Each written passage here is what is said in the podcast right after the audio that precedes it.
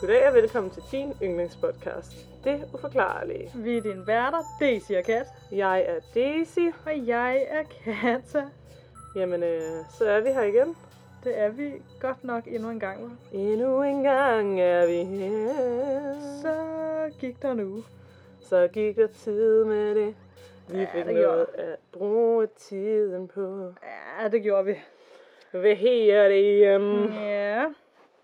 Så skal vi jo snakke lidt nu om vor- vores liv og sådan, hvordan vi har det, og noget nyt at fortælle. Mm, ja, har jeg noget nyt at fortælle? Hmm. Det har jo virkelig regnet meget de her dage. Jeg ved godt, jeg sådan... Jeg Ah, det var da virkelig godt vejr i går i lørdags. Det er faktisk rigtigt. Der okay, var der virkelig okay. varmt. Det er faktisk rigtigt. Jeg tager det tilbage. Jeg tager Ja. ja. alt tilbage. Det, det var virkelig godt vejr. Ja. Ja. Øhm, det har bare... Øh, det har regnet meget i nat og tordnet. Ja, Så det... øh, det lagde jeg ikke mærke til, men øh, det er jeg Nå, sikker på, okay. du har ret i. Ja. Øhm, Jamen, det var virkelig spændende. Ja, Ja. nice. Jamen, øh, ja. ja. Ja. Men jeg kan jo egentlig godt... Altså, jeg kunne godt lide regnvejr. Ja. Øhm, når jeg også tidligere i dag, Mhm. øh, før jeg øh, kom herover i podcasthulen, var jeg ved at sige, Ja. så øh, havde jeg shorts på. Nu har jeg lange bukser på, ikke? Ja. Tidligere havde jeg shorts på, og så regnede det som sagt, og så var jeg sådan lige ude, bare lige at gå en kort lille tur. Øhm, og det der med ligesom at have shorts på, altså det der med at have bare ben og være ude i regnen, det, føl, altså sådan, det kan bare noget. Okay. Jamen det føler jeg. jeg. Altså, ved jeg havde også shorts på tidligere, øhm, ikke- Ja, og øh, jeg synes ikke, det kunne noget. For jeg synes, det var lidt koldt, så jeg skiftede også. ja, okay. Men selvfølgelig, hvis det er så varmt, at det ikke er koldt. Ja, ja, nogle gange, det synes jeg så dog ikke, det var i dag, men sådan, nogle gange kan regnen jo også være varm. Ja. Men ja, Ja. jeg ved ikke, jeg tror bare, det, det- jeg tror, det giver mig sådan en følelse af, at man er bare ligeglad. Altså sådan en rar følelse af, sådan, ja, det kan være lige meget. Fuck Ja, jeg dem har- alle. Jamen det er det, altså sådan, ja, jeg har bare ben, og ja, det regner, ja, hvad ved du?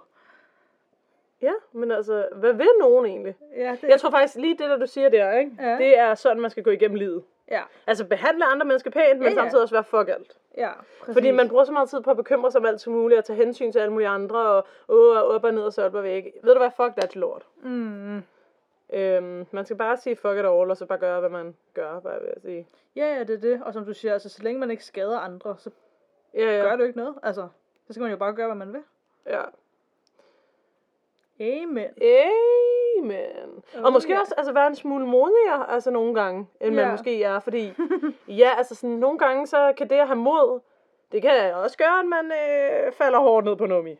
ja, det kan det Det kan det virkelig, men samtidig, hvis du ikke har mod, hvad fanden får man så ud af hverdagen? Ja, hvad, hvad vinder man så?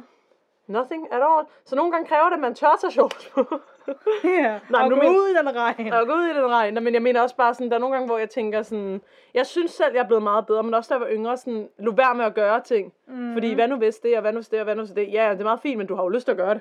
Ja, ja, præcis. Og hvis du aldrig gør det, ja, så sker der i hvert fald heller ikke noget godt ved det. Eller Nej, sådan, nej, forstår du, hvad det, det, jeg så mener? får du ikke noget ud af det. Men eller det er så vinder du selvfølgelig- ikke noget. Så nu flere chancer man tager, nu fe- flere øh, øh, ting taber man også. Altså det, er- sådan er det.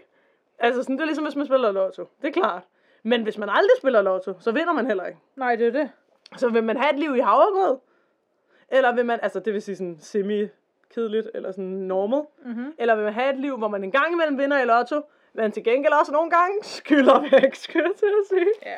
Altså det er ikke en opfordring til at spille lotto. Det er ikke det, jeg mener. Nej, nej. Jeg mener sådan, tage Det er en chancer i metafor. livet. Ja, det var en metafor. Ja. Ja. Lige præcis. Altså, vil du have en underkogt kartoffel, eller vil du have et stykke sushi? Eller, eller en gammel loppetøjs med. For det kan man også nogle gange få, hvis man tager en chance. Ja. Øhm, Ej, det minder mig om.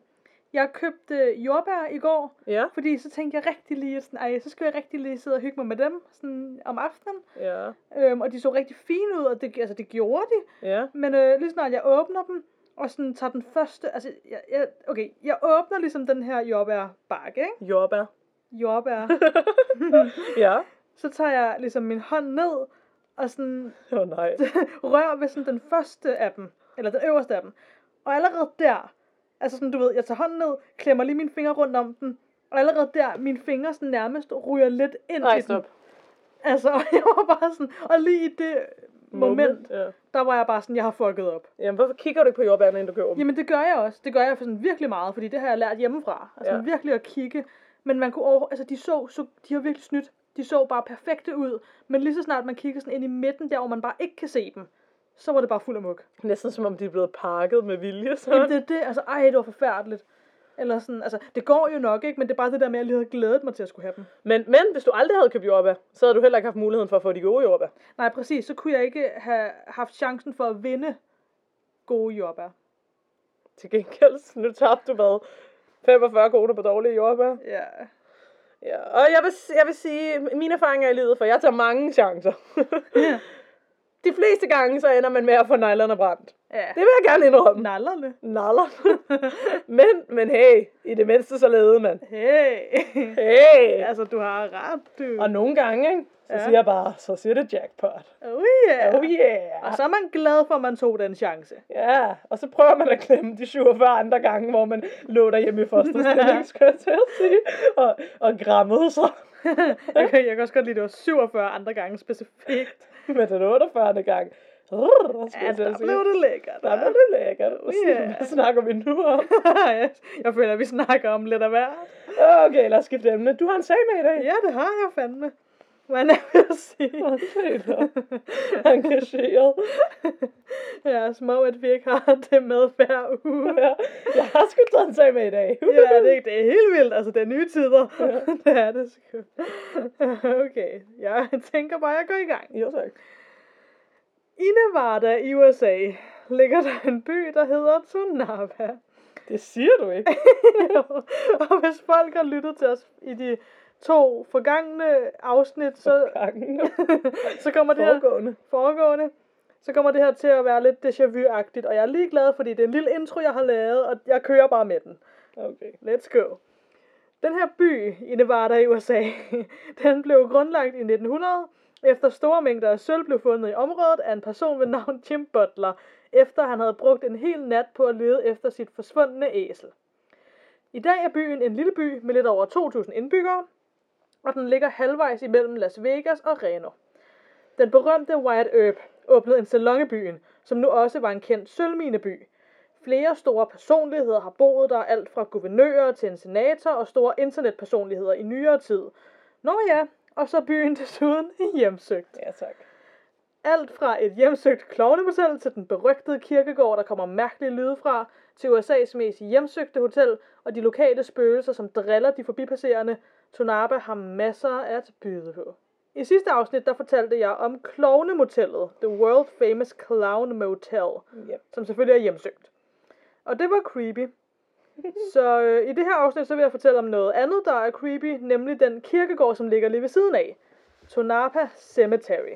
Okay, okay, okay. Til at starte med Daisy, så Ja. kan du lige se her, jeg har lige et billede med af den. Det ligner øh, sådan en old western movie, hvor der er sådan en øh, træindgang, hvor der står noget op over, og så hænger der en hestesko. Og så kan man se ind på kirkegården, der ligner den mest, undskyld mig, rib kirkegård, jeg længe har set. Ironisk nok den mest rip kirkegård. Ja. Men ja. Ja. Når jeg er i P. Ja. Rest in peace. ja. Men det, det ser også lidt haunted ud, gør det ikke? Det ser virkelig håndtet ud. Ja. Nå. Hver evig eneste dag og nat har kirkegården flere besøgende, både lokale og turister. Kirkegården er blandt andet blevet kendt, fordi den ligger ved siden af det her famøse klovne motel.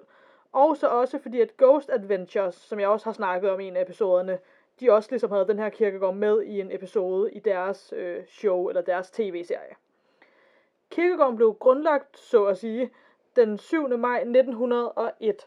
Og den første, der blev begravet der, var en person ved navn John Randall Weeks. I 1911, altså 10 år senere, så lukker kirkegården, i den forstand, at der ikke var mere plads til flere grave på det her relativt lille stykke land, som indhegner kirkegården. En ny kirkegård måtte derfor komme til i byen, men i den oprindelige, den hjemsøgte af dem, så at sige, ligger der ca. 300 mennesker begravet. Mange af dem er oprindelige indbyggere fra Tonapa, hvilket måske lidt giver sig selv. Og så ligger der også mange begravet, som døde på grund af den mystiske, mystiske Tonapa-pest.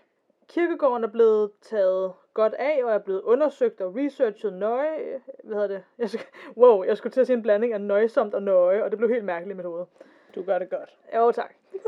Nå, men den er blevet taget sig af og undersøgt og researchet og alt det der meget nøje af en person ved navn Alan Mitcher. Allen er præsident af The Central Nevada Historical Society. Så han er interesseret i historie, med andre ord. Mm-hmm. Allen har arbejdet på kirkegården i 43 år. Han har blandt andet erstattet gravmarkører, der var lavet af træ, med noget, der er lidt mere holdbart. Han har fact-tjekket, så at sige, dødscertifikater.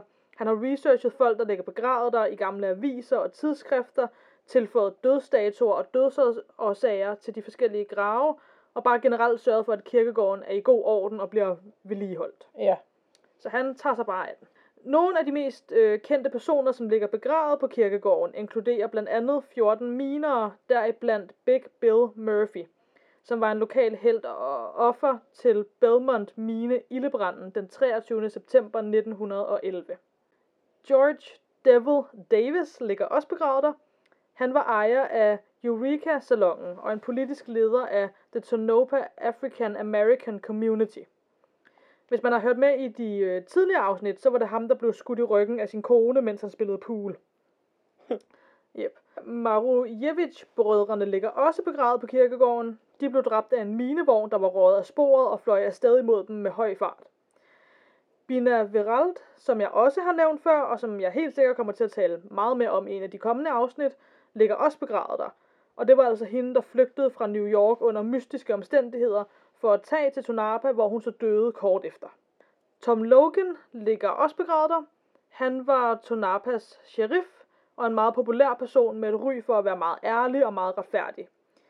Da han var blevet dræbt, var han ubevæbnet og havde kun sit nattøj på og stod uden foran et bordel i Manhattan i Nevada. Hmm. Så, så kan man tænke lidt over det. Ja, det kan man da. Merton-brødrene er blandt nogle af de sidste, altså de mest kendte, som ligger begravet på kirkegården. De var tre brødre, som døde inden for to år af hinanden. Okay. Så altså, den ene bror døde først, så gik Ja. ja. der to år, så døde den næste, og så gik der yderligere to år, så dør den sidste. Okay. Lidt, lidt weird. Ja. Ja. En Tonapa-mine ville øh, på et tidspunkt gerne udvide deres mineoperation, eller hvad man skal kalde det, og endte med at donere penge til den nye kirkegård, der blev bygget, som desuden stadig er den, der er aktiv øh, og bliver brugt i dag. Mm. Det gjorde de for at undgå, at den oprindelige kirkegård skulle udvide sig, og dermed gøre det sværere for mineselskabet at udvide deres business. Mm-hmm. Tonarbepesten, som dræbte rigtig mange mennesker i 1905, siges at skyldes dårlig hygiejne. Det var især tæt på de slagterier, der lå i byen dengang. Og der var altså 56 mennesker, der døde mellem januar og april. Og de ligger så begravet på kirkegården. Okay. Det siges desuden, at der fra den her kirkegård er en virkelig mærkelig aura og energi. Og mange, som har besøgt den, mener bestemt, at den er hjemsøgt. Altså sådan, de er nærmest ikke i tvivl om det. Ja. Folk kalder den også for meget creepy og meget uhyggelig, og et sted, de ikke føler sig trygge ved at befinde sig ved. Ja. Folk rapporterer, at de har set spøgelseskikkelser på og rundt om kirkegården. Nogle har endda snakket om, at de føler, at et eller flere spøgelser har fulgt efter dem, eller har prøvet at forskrække dem eller overraske dem. Hmm. Folk, der for eksempel har været på klovnemotellet ved siden af, eller bare i nærheden af kirkegården, siger desuden, at de har hørt mærkelige og sådan uforklarlige lyde, der kommer inden fra kirkegården af. Lyde, som der ikke rigtig er noget, der sådan kan... Altså, der ikke, folk føler ikke, at de kan forklare sådan rigtigt, hvad det er, eller hvad det burde være, der kunne sige den lyd. Øh, og så er der også flere, der snakker om, at den her lyd, den ligesom flytter sig fysisk rundt. Så hvis man for eksempel prøver at gå hen til der, hvor lyden kommer fra, så flytter den sig bare. Hmm. Altså, så det er lidt som om, at det er noget usynligt, der laver lyden, og som også samtidig kan bevæge sig fysisk rundt.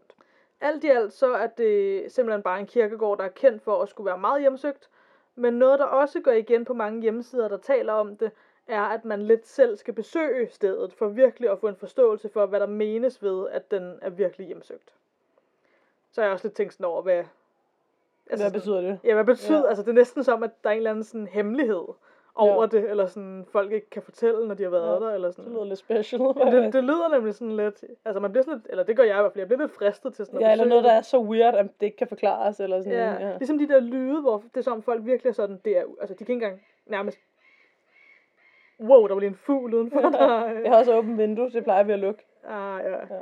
Øhm, nej, men ja, altså sådan lyde, der næsten er så mærkeligt, at folk kan ikke engang forklare, hvad det lyder som. Ja. Ja. Eller sådan, det lyder også helt weird. Ja, det lyder godt nok lidt weird. Ja. Nå, det var, øh, det var en lidt kort sag fra min side af i dag. Det kan jeg lige en gang imellem. Ja, det kan noget. Jeg vil gerne lige sige tak til nevadagram.com, Ja, atlasobscura.com, ja. tonapanevada.com og onlyinyourstate.com. Ja, tak. Jamen altså, Ja, ja, ja, ja. hvis man tror på spøgelser, så tror man på det. Mm. Hvis man ikke tror på spøgelser, så tror man jo ikke på det. Altså, du snakker jo kun true facts her. Det plejer jeg at gøre. Måde at grine på. det var som om, der lå med det inde. Ja. øhm. Ja, jeg vil lige uddybe det, men jeg følte ikke engang, der lå noget i det. Det var bare sådan Og sjovt. det ved jeg ikke, om der har gjort. Det kan folk jo tænke over derhjemme. Ja, det er lidt uforklarligt. Det er lidt uforklarligt. Ja. Men øhm, nej, men det jeg mener er bare, selvfølgelig vil der være skeptikere, der tænker, ah, jeg tænker bare altid, når der er mange mennesker, der har set noget. Mm. Hmm, hvor der er røg, er der typisk ildebrand. Mm, ja. Men ja, Men mindre det er sådan en eller anden effekt af, at folk får gejlet hinanden op. ja, ja, ja, det kan Ja, jo. Måske hvis man, vil man også gerne tro på det, når man så er der. Ja, hvis man tager derhen for at se spøgelser, tænker du, så vil- er man ligesom allerede. Ja, så er man Lige i det den- mindset. Ja, Ja. jeg kan godt se, hvad du mener, min ven. ja. Din mor kan godt se, hvad jeg mener. Ja, det kan hun helt sikkert. Skal vi tage min sag, for jeg er åbenbart ved at falde rundt. Ja, hvad fanden sker Det er fordi, der jeg har lidt ondt. øh, For det første har jeg semi-forstået min ene ankel. Ja, det er så den vil rigtigt. jeg gerne have op i luften, og så har jeg ødelagt mit knæ i dag. Nej. Så ja, den gør også ondt nu. Og, jamen, Ej, altså, det, er altså, altså, du skal altså passe på dig selv. det er altid, når vi laver den her podcast, har et eller andet, der gør ondt. Ja, det er rigtigt. Du er altid sådan, så er, det, liv- så er du ondt i ryggen, eller så er du Ja. forstået en ankel, eller så... Men det beviser bare, at jeg er så uheldig. Ja. Altså, jeg er- jeg er den mest uheldige person, jeg kender på alle planer af mit liv. Ja. Så apropos det, vi snakkede om før, måske burde jeg ikke spille lotto, for det er bare penge ud af vinduet. Men ja, nu tager jeg min sag. Go for it, girl. Jeg skal fortælle om Edgar Allan Poes død. Okay. Og øh, jeg vil ikke fortælle så meget om ham øh, sådan, men han er jo øh, en kendt øh, forfatter og poet, Mm. som har lavet mange ubehag eller sådan grote- groteske eller hvad man siger øh, fortællinger. Og hans død er lige så mystisk og uhyggelig som det han skrev om. Dan, dan, dan. Edgar Allan Poe blev født den 19. januar i 1809 i Boston. Hans forældre var skuespillerne Elizabeth Arnold Poe og David Poe Jr. I de første tre år af, af af Edgars liv her døde begge hans forældre desværre.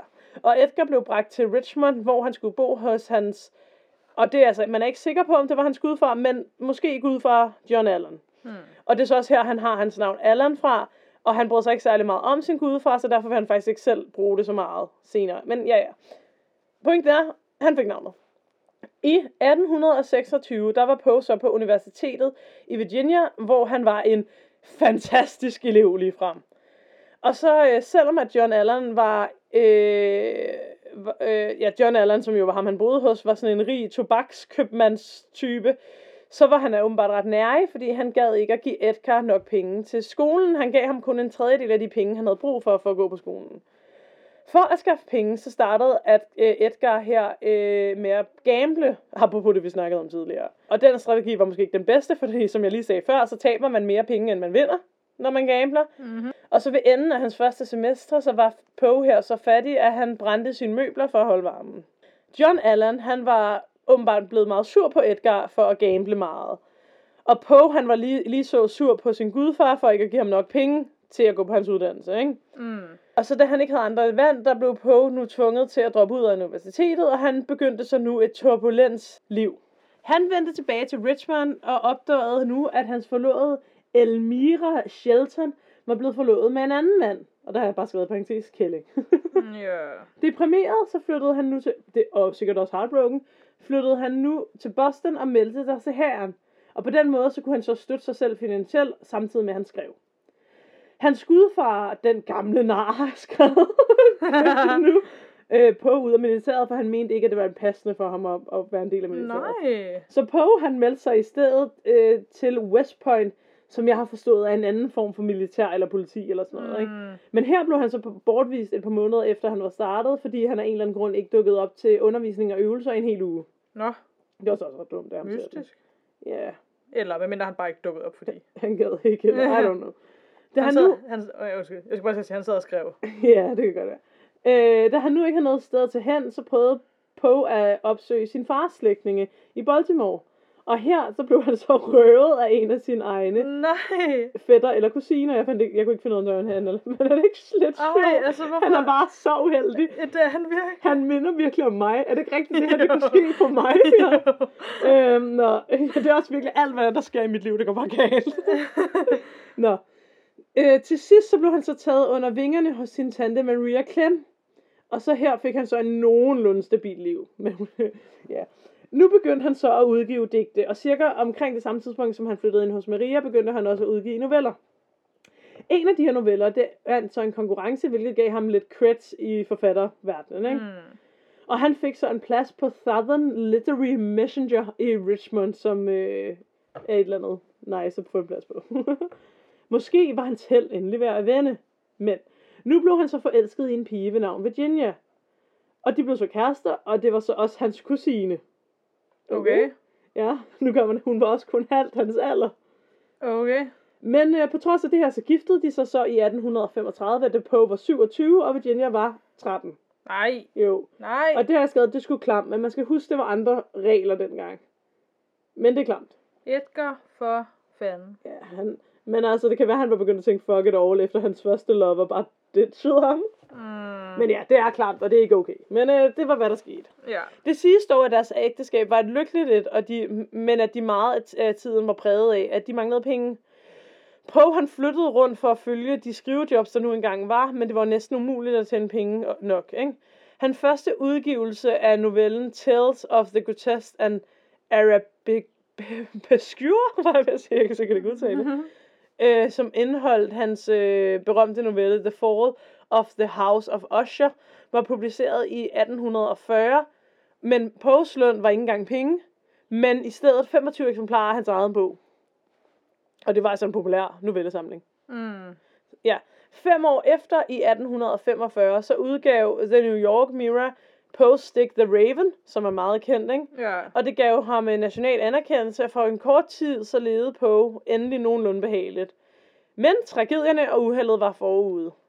I vinteren 1847, der døde Virginia af tuberkulose i en alder af 24 år. Poe han var devastated, eller ødelagt, som jeg har skrevet. Og øh, folk snakkede om, at Poes egen død nok ikke var så lang forude, fordi han var så heartbroken nu, ikke? eller sov i sorg. Ikke? Ja. Og to år efter, så fik de også ret. I 1849 blev det sagt, at Poe var ude for al fornuft, og han var stiv og fuld meget af tiden. Men da sommeren kom, var han ædru igen åbenbart, og vendte tilbage til Richmond og tilbage til sin første forlovede, Elmira Shelton. Og de var så forlovet igen. Nå. Og jeg ved ikke, hvad der skete med hendes forrige bog. Altså, det ved jeg ikke. Nej, nej. Hun var væk. Hun øh, ville have ham tilbage nu, hvor han er, var øh, kendt. Det er klart. Ja, ja. selvfølgelig. Selvfølgelig. Men ja. Og de øh, ville gifte sig, efter at Poe han vendte tilbage fra nogle forretninger i Philadelphia. Mhm. Den 27. september, der forlod Poe så Richards øh, og, hvor, øh, og stoppede næste dag i Baltimore. De næste fem dage har man ingen kilder for, hvor Poe færden. Men den 3. oktober, der blev Poe fundet af en medarbejder fra The Baltimore Sun, Joseph W. Walker, og Poe var he- helt fra den, og han kunne nærmest ikke bevæge sig, og han var klædt i tjusket og lurvet tøj. Poe han blev fundet i en rendesten ude foran et offentligt hus, der blev brugt som et sted, hvor man kunne stemme til valget. Da han var døden nær, blev Poe bragt til Washington College Hospital samme eftermiddag. Da man gik ud fra, at han var fuld, øh, og at den svage Poe han blev br- så bragt ind i et rum, der blev reserveret til folk, der var syge af forgiftning. Poe d- genvandt aldrig sin fulde bevidsthed, så han kunne aldrig forklare i detaljer, hvad der var sket med ham.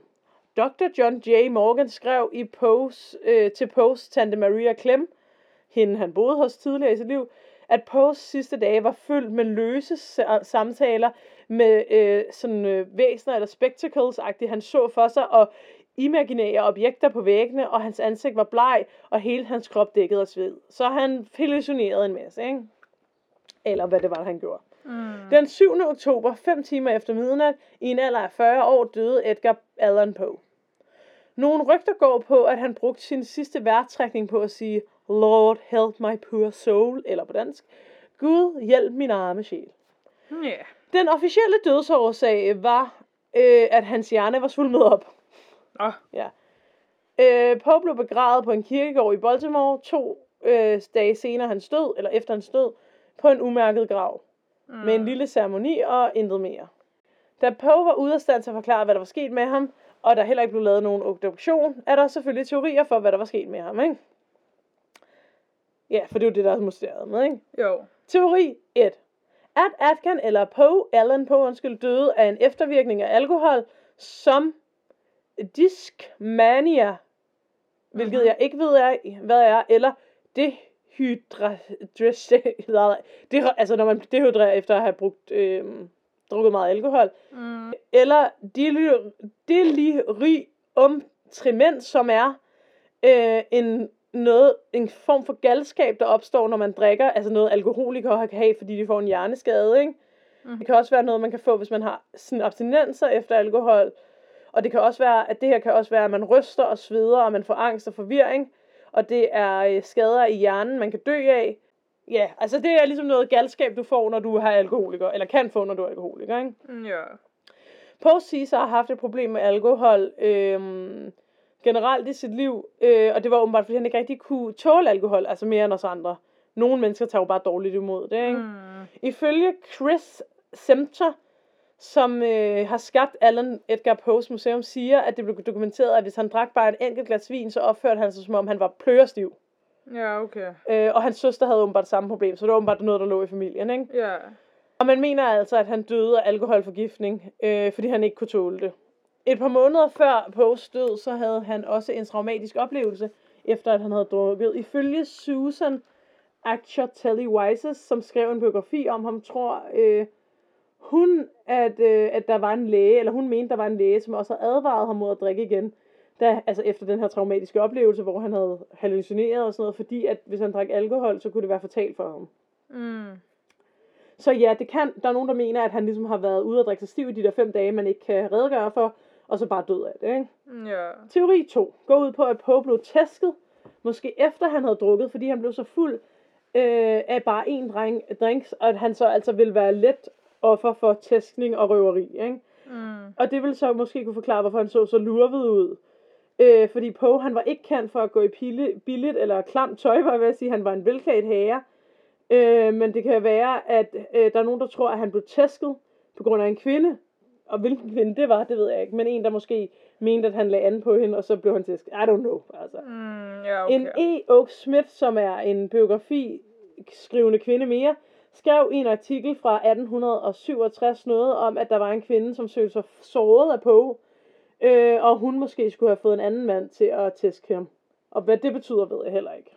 En forfatter, John Evangelist, i en bog fra 2000 skrev, at brødre, brødrene til øh, Poes igen forlod Almira, måske havde drugt Poe og... Øh, og havde drukket ham stiv, og så havde banket ham til døde. Ifølge ham her John her, så havde Almiras tre brødre nemlig advaret Poe mod at gifte sig med Almira, og de skulle sådan også så have blevet så sure, at de måske havde øh, nået ham i eller Philadelphia, hvor at han så er blevet angrebet af de her brødre, og så skulle han måske have prøvet at forklæde sig selv i det her lurede tøj for at kunne skjule sig, øh, og så prøve at snede sig tilbage til Richmond, men at så brødrene her så har fundet ham igen i Baltimore, hvor de så skulle have tæsket og drukket ham, øh, og givet ham alkohol og sådan noget, og så skulle de have gjort ham dødelig syg, og ja, så skulle han være død.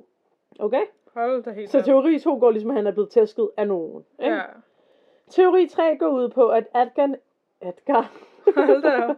Edgar Allan Poe var et offer for det, der kaldes kubing, Okay. som går ud på, at man bliver kidnappet fra gaden og tvunget til at stemme i valget, selvfølgelig til fordelingen for dem, kidnapperen gerne vil have vinder. Og offeret her, som blev kidnappet, skulle også åbenbart ofte stemme flere gange. Man mener åbenbart, at politi- politikere dengang ligefrem havde bander til at kube. Hold nu helt Disse op. bander tog sig offeret og puttede dem ind i et rum, hvor de tvang dem til at drikke alkohol og eller tæskede dem. Derefter så puttede de så tøj, altså noget andet end deres eget tøj på. De fik tit lov til at skifte mange gange. Og så kunne de så gå hen og stemme på dem, som de sagde, de skulle stemme på i stemmeboksen. Ikke? Nogle Mm. gange var de endda fik overskæg, hatte og parrykker, de her ofre. Er det ikke sjovt at tænke på, at de har stået og været sådan, ja, jeg synes, du skal have de her briller på, og den her hat sammen med den her jakke. Ej, hvor er det... åh, Men Men altså, er det altså... ikke syret? Men... Men, men jeg forstår ikke, hvorfor de ville give dem alkohol til det. For det er nemmere at styre, I don't know. Ja. Og Cooping var ret normalt i Baltimore på det her tidspunkt. Den her teori, den giver god mening, der vil, det vil forklare, hvorfor Poe ikke havde sit normale tøj på, og hvorfor han var fundet ude foran et sted, hvor man kunne stemme. Mm. Det vil Og- også give mening i forhold til, hvis de bare har prøvet alkohol på ham, men han jo godt selv ved, at han faktisk ikke kan tåle særlig meget. Ja. Og ofte så fik man også alkohol, efter man havde stemt, altså inde i stemmeboksene, Mm. som sådan en tillykke med, at du har stemt. Så hvis han har drukket, altså ligesom gået ind og stemme mange gange, så kunne det også have været, at han havde fået en alkoholisk reaktion derfra. ikke? ja. J.H. Ingram, som også har skrevet en biografi af Poe, fik breve i 1870'erne, der fik ham til at tro, at sådan et her møde øh, rent faktisk var måden Poe døde på. Og hvilke brev det var, det ved jeg ikke. En medlem af et fakultet øh, på John Hopkins, som jeg også tror er et form for universitet, øh, ham, et medlem, med- medlemmet hed William Brown, skrev til Ingram, og han skrev, at nogen på universitetet åbenbart lå ingen med viden om, hvad der rent faktisk skete med Poes død, som altså var, at han var været ude for det her kubing. Mm. Okay? Teori 4. Er du klar? Yes. Går ud på, at Atka eller Poe havde en hjernetumor. Hvilket kunne forklare hans mærkelige opførsel i dagene, der ledte op til hans død. Øh, selvom Poe han blev begravet på en umærket grav, så 26 år efter, så skulle der opstilles en statue til ære for ham, så derfor blev hans kiste gravet op, så hans efterladenskaber ligesom kunne blive rykket og kunne blive undersøgt. Ikke? Åbenbart så dem, der stod for at rykke statuen, nej, undskyld, undskyld, åbenbart, det var fordi jeg hoppede i mine noter her. Åbenbart så står der på den her statue, der er blevet rejst for ham, at Edgar han blev født den 20. januar, men faktisk var det dagen efter, han rent faktisk blev født, så jeg ved ikke, hvor meget ære den her statue den giver ham, når nu han, ja, de ikke har faxene straight, ikke?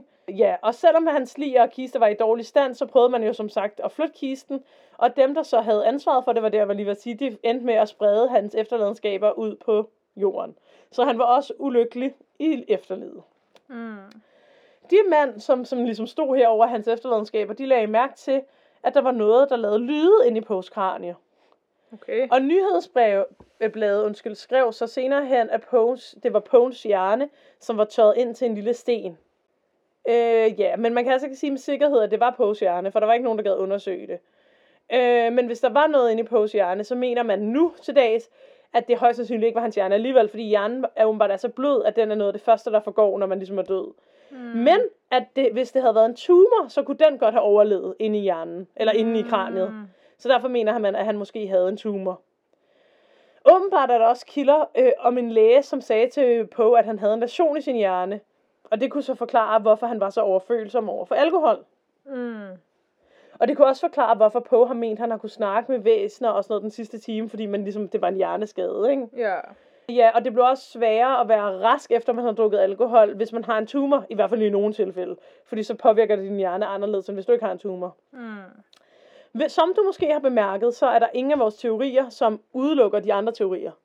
Nej. Alle teorierne kan godt være sande. Altså, han kan godt have haft en tumor og være øh, meget på, let påvirkelig over for alkohol. Han kunne godt være blevet tæsket og været udsat for kubing. Ja. Altså, det kan jo godt være, at han har været udsat for det hele, ikke? Ja, men jeg sad, jeg sad lige og tænkte det samme. Altså, Ja. ja. han kunne sagtens have haft en hjernetumor, og samtidig være blevet kubet. Og, Ja, ja, præcis. Ja. Ikke? ja. Der er også andre teorier, der går på, at han enten var- havde fået rabies eller influenza, var blevet forgiftet, havde fået syfilis eller epilepsi, whatever, ikke? Mm.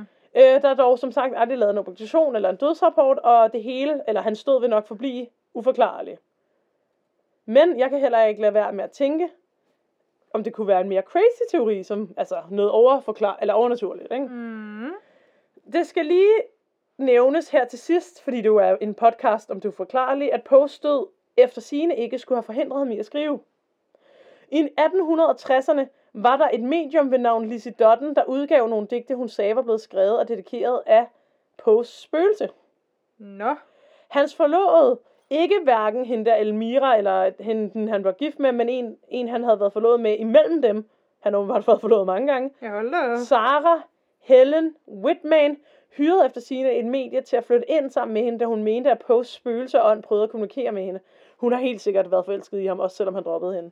Nå, tak til BuzzFeed Unsolved Network, tak til øh, sundhed.dk, tak til Wikipedia, og tak til bio- biography.com. Edgar Allan Poe, Death Fact.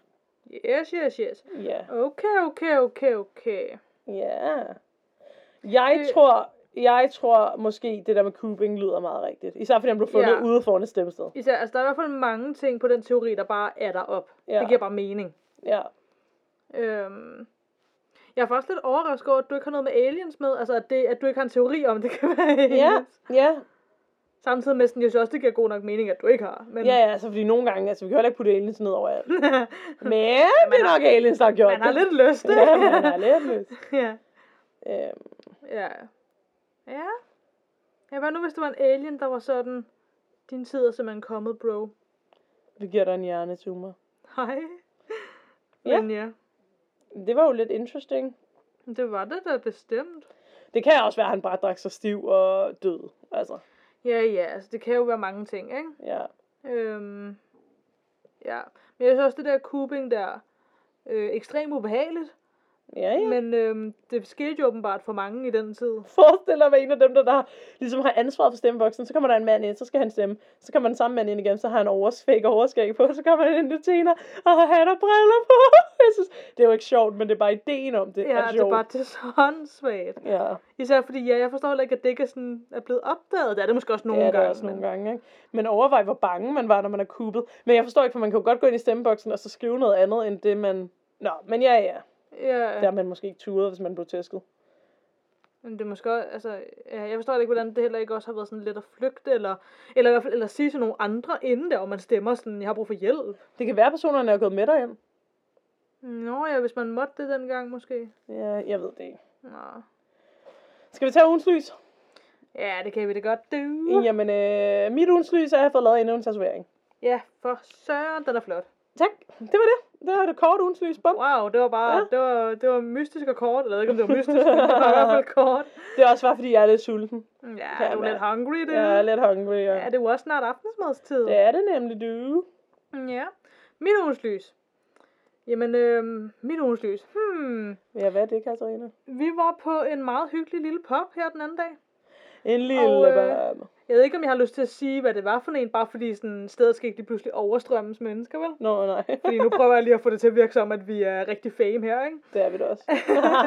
men, øh, men ej, men den var faktisk ret nice, og, sådan, og det der var med den, ikke? ja. Det var jo, at den havde, sådan, den havde nogle secret rooms, så at sige. ja, det, Så det var er. sådan lidt interesting. Det var sgu, det var noget af en aften. Ja, det kunne noget. Altså hele den aften kunne noget, ikke? Hele en aften kunne noget, ja. Ja, Ja, jeg kunne godt lidt vin nu, men jeg må hellere lade være. Var det, jeg mindede dig om? ja. øh, hey, husk at følge os på Instagram. Det hedder vi det, underscore det uforklarlige. På Facebook hedder vi det uforklarlige. Og så må I rigtig gerne følge os på Spotify og abonnere på, med, på os på Apple Podcast og give os 100 millioner stjerner, og I ved, det er så vanligt, ikke? Det vil gøre os glade. Lige præcis, du. Og ja, så det var vel det, ikke? Var det så det? ja, det tænker jeg. Ja, men så until den. Og til alle ånderne derude. Please don't hjemsøge os.